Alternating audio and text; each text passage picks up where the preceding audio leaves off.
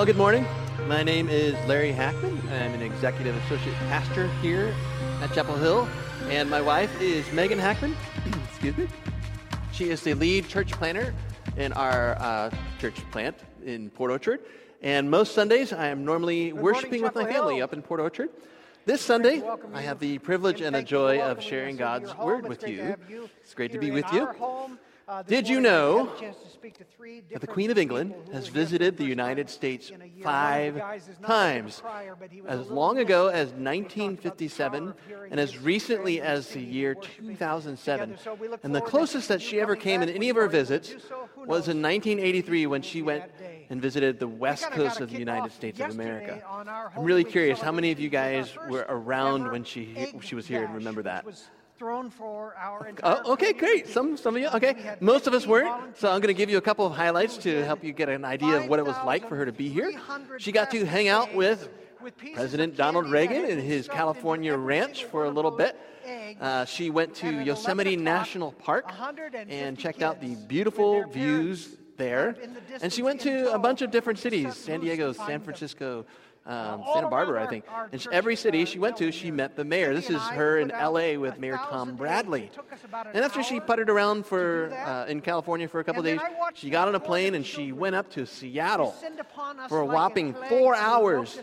She was in Seattle, and so she walked the streets. She met the mayor of Seattle. She made a couple of stops, and then she got on her super yacht, the Britannia, and sailed off into the sea so, you know, I, I researched a little bit. I, I, wanted, I was curious what kind of things the Queen did when she visited the United States of America. And she never did one thing in particular. I never saw that she went into some neighborhood, anywhere, and then as she is looking at her adoring crowds, never did she say, You there, I would have tea in your house today. Never did she do anything like that, right? And imagine if she had. Imagine if you were the person that she invited herself into your home and asked for tea. Would that be a life changing experience? It was, it was the, the passage that we're reading today is very similar to that so whole scenario. As Julie mentioned earlier, we are in a series called Four. We've been understanding how God is for us and how we can be for others. We've talked about being for our cities, for our crew, and today I want to talk about being for our neighborhood. And in this passage, we, we get to see a little bit of that, but I want you to keep in mind this image I just gave you of the Queen going to your neighborhood and inviting herself into your home. Just keep that in the back of your head and in your imagination. We're going to be in Luke chapter 19 today. So if you have your Bible, you can turn to that, or you can look in your app on your phone, or read along on the screen, however you want to do that. Luke chapter 19 says this Jesus entered Jericho and was passing through. And behold, there was a man named Zacchaeus. He was a chief tax collector and was rich. He was seeking to see who Jesus was, but on account of the crowd, he could not because he was small in stature. So he ran on ahead and climbed up into a sycamore tree to see him, for he was about to pass that way. When Jesus came to the place, he looked up and said to him, Zacchaeus, hurry and come down, for I must stay at your house today. So he hurried and came down and received like him that. joyfully. Noble, right? And when they saw it, they all and, grumbled. And he has gone in to be the guest of a man a who is a sinner. and Zacchaeus stood right? and Not said to the Lord, the Behold, Lord, the half of my goods I give to the so. poor. I mean, and if I have defrauded anyone of anything, I restore it fourfold. Pony. And Jesus said to him, Today salvation has come to this house, since he also is a son of Abraham. For the Son of Man came to seek and to save the lost. This is the word of the Lord. Chapter 19. So, Father God, we ask that this word that you have given us would be made clear to us, that you would illuminate it for our hearts cloaks we would not walk away the same, but Lord, that you would change us by your Holy Spirit. And as he rode along, they spread their Jesus' name. cloaks on the road. Amen. As he was drawing near, Every story has a setting, and this story is no different. And the the setting of this story is that Jesus is on a journey and on a mission. and praise God with And that a it says simply voice when the days drew near for him, Jesus, to be taken up, he set his face to go to Jerusalem. So, this is a journey to Jerusalem.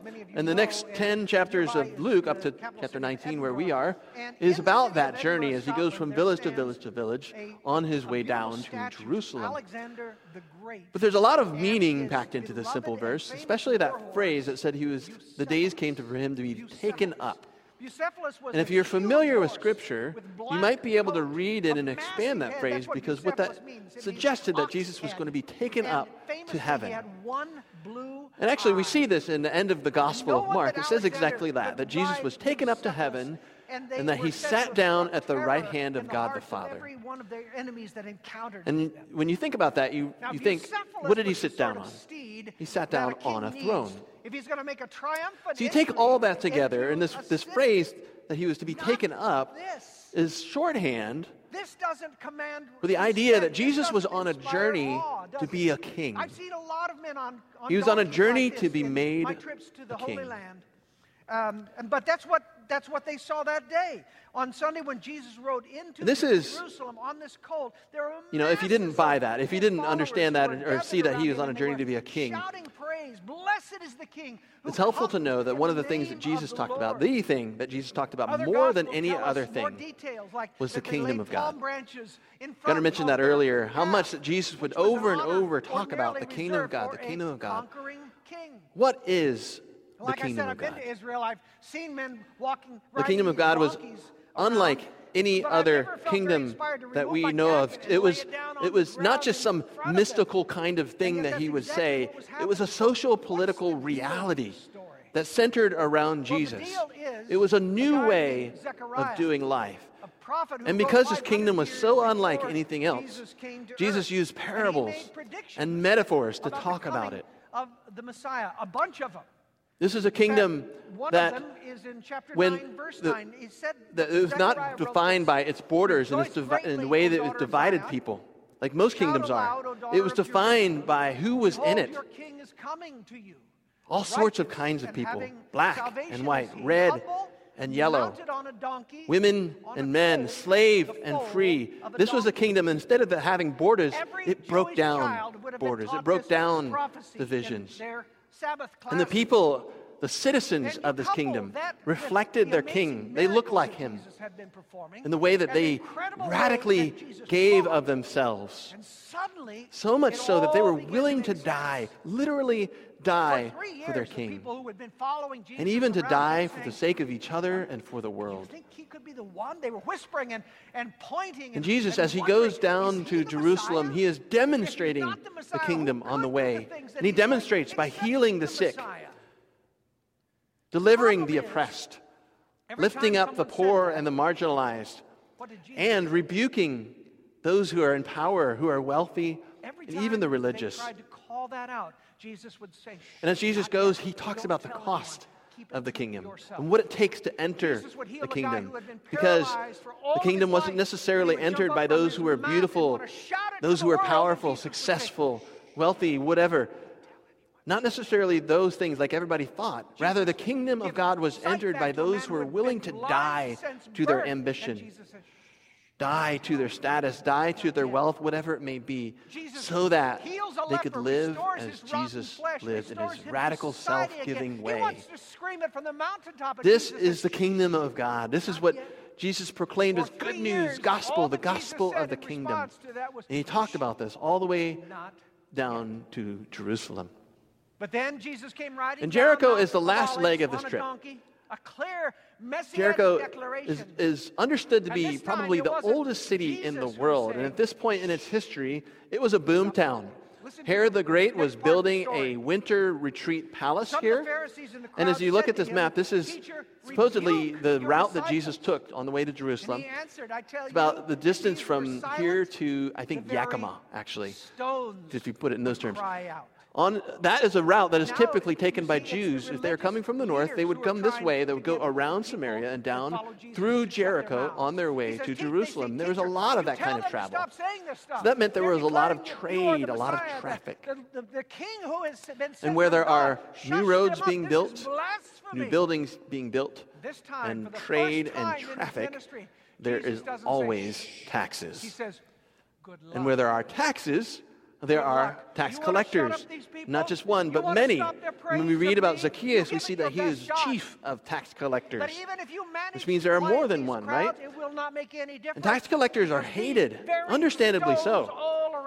A tax collector was a, usually a Jewish man who would work for the state, he would work for the oppressing Roman state to get the taxes for them. And it, as part of his station, as part of his privilege, he was allowed to collect more than just what the state needed so that he could live, so that he could be wealthy and provided for. For centuries, this has been the prized So, yeah, Zacchaeus, when we talk about Zacchaeus, he is an unliked man, perhaps a hated man, but at least he's living comfortably. He is well to do. people who will be raised from death to life will be the mm, people who are Typically, right most of us, when we would read this passage and we would look at Zacchaeus, we probably wouldn't necessarily identify him. He's a short little dude who's filthy rich. Most of us aren't that, right? Most of us don't connect with that. But I want to argue as we go through this passage that we actually have a lot of things that we can connect with and identify with Zacchaeus about, beginning with his wealth. Most of us wouldn't consider ourselves rich or wealthy. And I think the reason why that is, is because we compare ourselves with other Americans. But when we think about our whole world, it's evident that we are incredibly wealthy, every single one of us. The median wage in our world silent, is $2,010. When I say median, that means that 50% of, of our world makes less than that, and 50% makes more. For us as Americans, that actually puts that us in the top Jesus 10% said, of wage earners in the entire world. And even if we didn't make a single cent, but we lived in America, we would have access to the infrastructure, the opportunities that being in this country affords us. So I think the first thing that we can identify with Jesus, Zacchaeus is indeed that we too are wealthy. Was done being quiet. But for whatever reason, this it seems like Zacchaeus isn't happy. he isn't satisfied with what he has. And there's a lot of indications about this in the text. Beginning with how Luke words what Zacchaeus is doing, because it says that Zacchaeus is seeking to see who Jesus was. And that word seeking, that's not a word that someone who is comfortable, someone who is happy uses, right? It, it, just, it suggests that he is uncomfortable, that he wants Jesus and yearns for something more, right? Not only is he seeking to see who, who Jesus looks them, like, it's no mere curiosity, right? He is not just wondering, oh, what does Jesus look like, or that kind of thing. He is seeking to see who Jesus is. Something about his character, his person, is drawing Zacchaeus to him. And if that weren't enough, we get to see what Zacchaeus does in his efforts to, to see Jesus, to see who Jesus is. And what he does is he climbs a tree. And, you know, most of us, when we read this, we probably have the, the, the nursery rhyme, Zacchaeus was a wee little man, a wee little man. And we think it's kind of cute and kind of funny. But there is so much more going on here. I am going to demonstrate by trying my best to wear what he might have worn back in his day. Thank you, Julie. This is actually a Jedi robe. It is not period appropriate, but it gives you an idea of what I'm talking about here. So, a man like Zacchaeus would have worn, first of all, an, a one an outer, like an inner tunic, a one piece tunic with no seam, and it would have gone straight down his body down to his legs, right? This kind of thing would have been the outer robe that he would have worn over his one piece tunic. He was one of the right? greatest defensive And if you're a woman, you probably understand this, but when you wear these kind of clothes, especially as the further they go down on your legs, it restricts your shots. movement. it makes it hard to do things like running said, or climbing. No, no, so men in Zacchaeus' day wouldn't do those kind of things. They wouldn't run. They definitely wouldn't move. climb and just to demonstrate why that might be, do you imagine if Zacchaeus has to lift his legs, he is lifting up his robes to get up on that tree. These aren't the actions of a man who is just curious. Not in my house. This is someone who is desperate. We thought his donkey ride down someone who is willing to be humiliated to in front of his community, even, enough, because he cares so much about seeing moment, who Jesus day, is he, after turning over tables and what he is like. Pouring out the money and scattering all the pigeons and chasing those now, this is Another way, I wonder if perhaps right we can identify with Zacchaeus. Because I wonder if you have ever felt that. Word you know, we talk about the American dream, right? As Americans and with the wealth that we have, we talk about the American dream stereotypically. It's this idea that you get a stable job, you get a nice house, maybe you have a family, uh, you get enough money that you can go to Disneyland once or twice a year, something like that. That's the American dream, right? But I wonder if you've ever looked Jesus. and thought, "This is not in my house, Jesus." Is there more? This is not a Jesus to be trifled with. Just that. This is a brave, courageous. As you get to the end of your life and you look back, awesome you say, "Is, Jesus, is there more to life than just achieving, evil, crushing the spirits owning, and the hope of His people?" Is there more to life than the American and what I dream? want you to see this day is this. And if you're like Zacchaeus, you recognize that that yearning, that longing means that you may be willing to stand out from the crowd, to be different, maybe even to humiliate yourself because you were looking for Jesus something more. always reserved his hottest anger, his sharpest words. If that's going on in your heart or has gone on in your heart, that's something that God has done, people. is doing. I think that's when something that God was doing to Zacchaeus. in front of Jesus by her accusers who were and of course, Jesus recognizes this, right? As he sees Zacchaeus in the tree, he says, Hey, grace. Zacchaeus. When, and the amazing a, thing is that he knows Zacchaeus' name, right? So presumably, he's never met him, so either Zacchaeus' reputation precedes him or Jesus supernaturally knows his when name, but he says, Zacchaeus, come down from that tree. I must stay with you today. That word must is so interesting to me, and I'm going to come back to that later. He says, I must stay with you today. And of course, as he does this, the people hear it and they begin to grumble. And it's really helpful to get a little bit of cultural context here. Because in, in that day, someone was as well known uh, as, as, Jesus, uh, you know, kind of a celebrity figure, I guess. They would have been expected to respond to hospitality or, or to ask someone to stay with them or to stay with someone, right? Just think about the queen when she visited. She went to the mayor's right? She talked to the important people. She shook hands and, and, and did all this kind of stuff, right? But Jesus, at the beginning of the passage, you see that he says he is passing through Jericho. Who sensed He's on a mission, remember? Not just a journey, but on a mission. And you, you can imagine that there were people who were coming up to him and saying, Oh, it's Jesus. Hey, hey can I, can I bother you to stay in my home today? You want to have some tea? You want some water? You want some, some bread or whatever? Stay in my home, please, please, please. This would have been the culture. Instead, Jesus is going. My father or God's set towards Jerusalem. No way. Until he sees Zacchaeus. I, I, believe that we need to pay close attention to this. So you can imagine the, the, the frustration, the, Romans, the disappointment the of the people of Jericho. The and they said, You know, I offered for Jesus to stay in my home, but he picks Zacchaeus.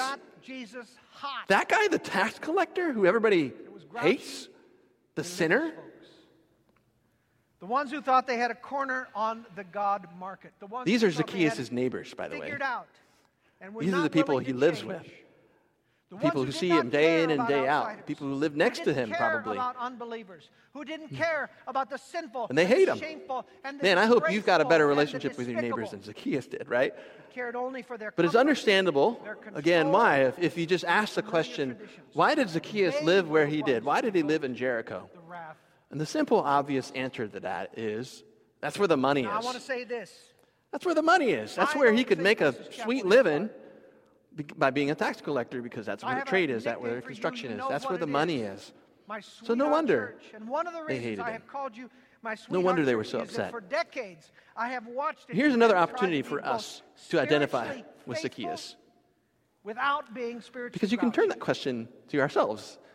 You and ask Why do I live where I live? Wants to move beyond our walls. Why do we live where we live? Where your mouth is. You are a church that wants most of us get to choose city. where we live. Not everybody does. Most of us get to choose. To a lot of us get to choose. To and the kind of answers that I've heard from people when they the, choose a place to live are things like, it's a good school system there, or it's a great neighborhood or As it did uh, every church. it's a good house that meets all my needs, or I love the view, or those kind of things. And they aren't necessarily bad out, things. Much has been chased off But rarely, rarely do I hear someone many of our say, I chose to live this place because I wanted to be a blessing to my neighborhood. Something that kind of left us. I wanted to like bless we were in stranger my neighborhood. I mean, the Very few people say that kind of I thing. did not have people in church on. And here is where we recognize that the ideals So of the kingdom of God uns- you know, will sometimes clash with the ideals of the American we are American beginning dream. to return.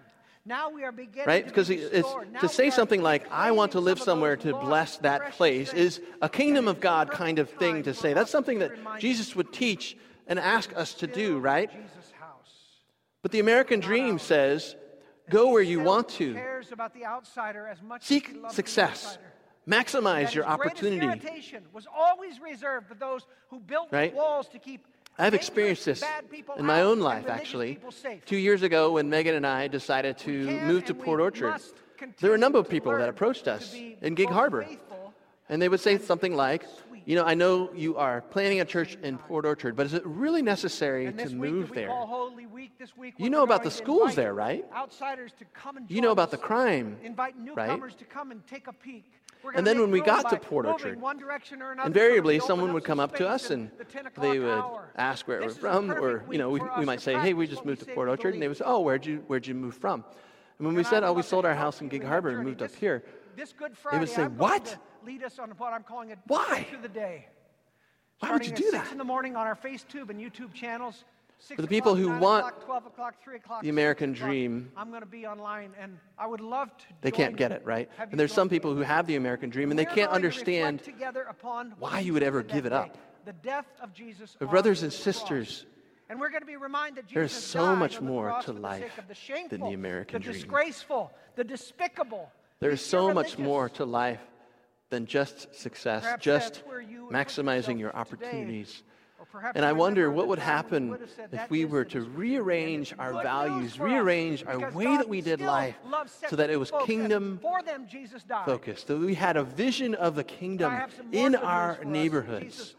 What would happen if we considered the reason that we lived somewhere was to bless it? Or that we even moved somewhere intending to bless it? What would that do to the face of Pierce County? to the face of Gig Harbor? More with the elder How would that change things? I think it would change things dramatically. This is good news. That's the kingdom of God. a good reminder. Because the truth is, Maybe it's a good reminder to well. brothers and sisters, our neighbors and our neighborhoods need a king and a kingdom. As a pastor, I am so aware love, you came that behind closed doors, behind the smiles that we give to one another, there is a lot of pain. There's a lot of quiet desperation. We didn't come worthily. There are stories of people who are dealing with depression and loneliness and abuse you wanted us and addiction. Some of the statistics about our country in. America So for that, we 50% of families consider pornography to be a problem in their thank you for home. that, Lord, but I pray that we never 43% of families have a relation who was or is an alcoholic. Six out of season, 100 people are misusing prescription drugs. take our parking One in five women have experienced completed or attempted rape in their cause us to have lifetime. to- to go Between to a different 10 to 20 percent of children are exposed to domestic abuse annually. Over us for that 50 percent of Americans take prescription medication to combat emotional and physical problems due to to creep in. loneliness. Save us from that. 61 percent Spare us from say they are lonely. That was in Remind us that 2019. I'm guessing that's a much higher number now. Between the ages of 10 and 34, suicide is the second leading cause of death after unintentional injuries. And it can be so overwhelming to go through these statistics one after another.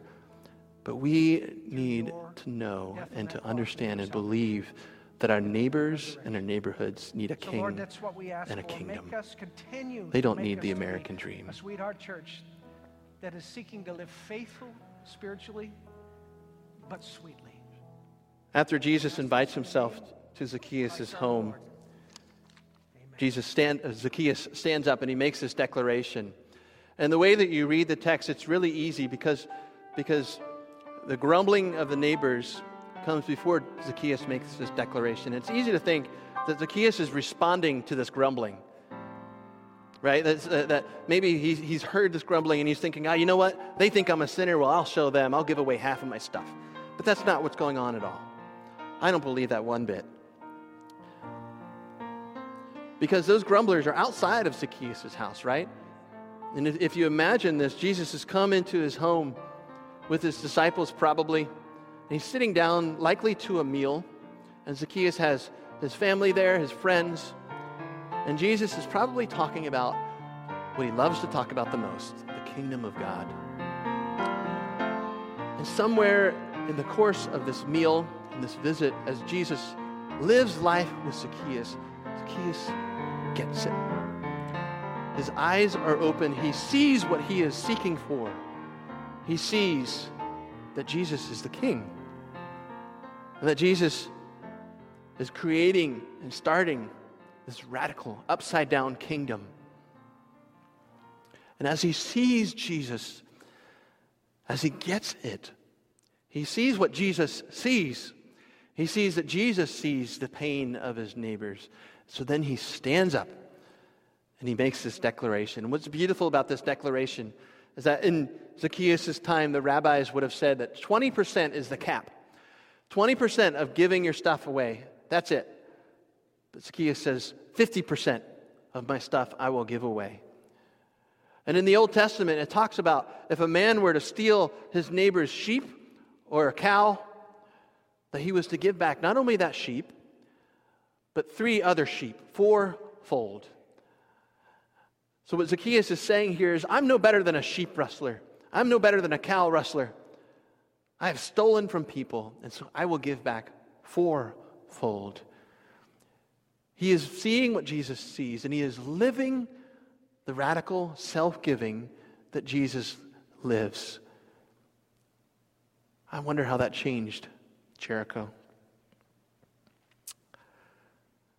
You know, when Jesus says that he must stay in Zacchaeus' home, that kind of word, I wonder if that was really about his mission. He was passing through Jericho on his way to be king. And then he says, I must stay in your house. As he was going through on his mission, maybe he looked over, he saw Zacchaeus in that tree, and he recognized in Zacchaeus' eyes that yearning, that longing for something more. And he recognized in Zacchaeus someone who's willing to be a part of the kingdom. I must stay in your house. If Jesus were to take a tour of Gig Harbor, would he just be passing through? Or would he stop and see in one of our eyes that kind of longing, that kind of seeking? Would he recognize in us a willingness to be a part of his kingdom?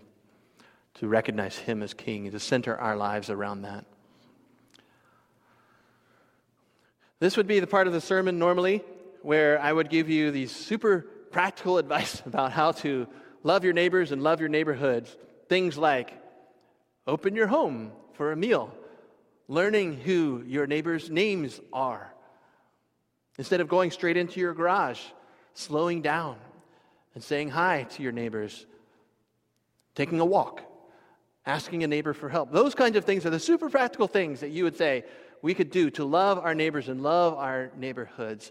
But if I left you with that, I would be leaving you with the fruit without the root. I would be talking about the kingdom without the king.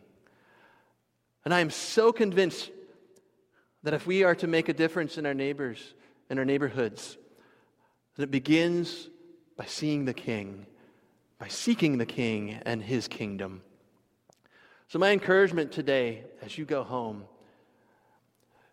is to study the scriptures, to learn about the King and the kingdom, and to wrestle with why did Jesus talk about the kingdom of God so much, to look at those parables, beginning with Matthew chapter 5, the Sermon on the Mount, where he talks about this radical, this completely different way of living life.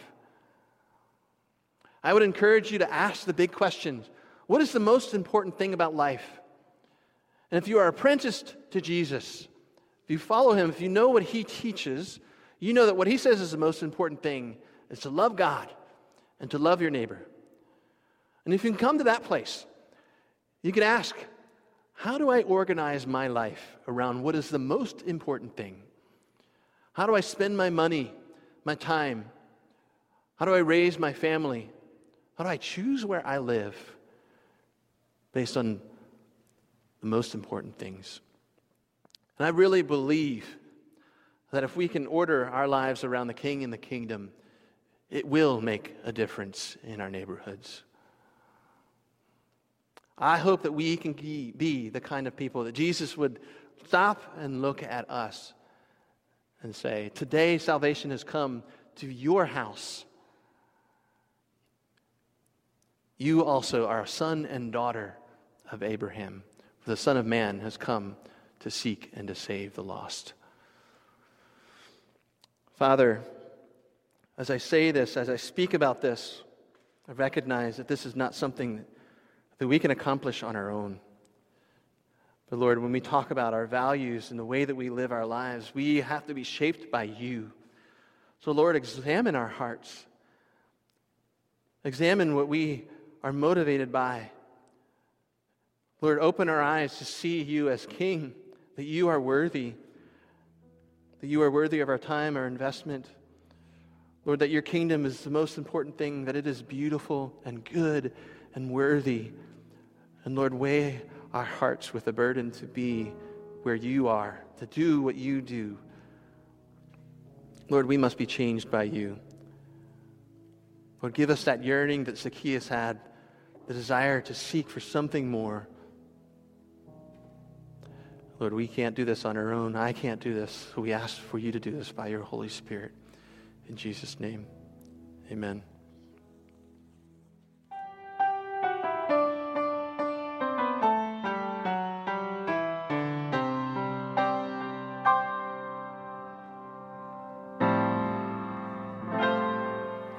Thanks for joining us today at Chapel Hill Church.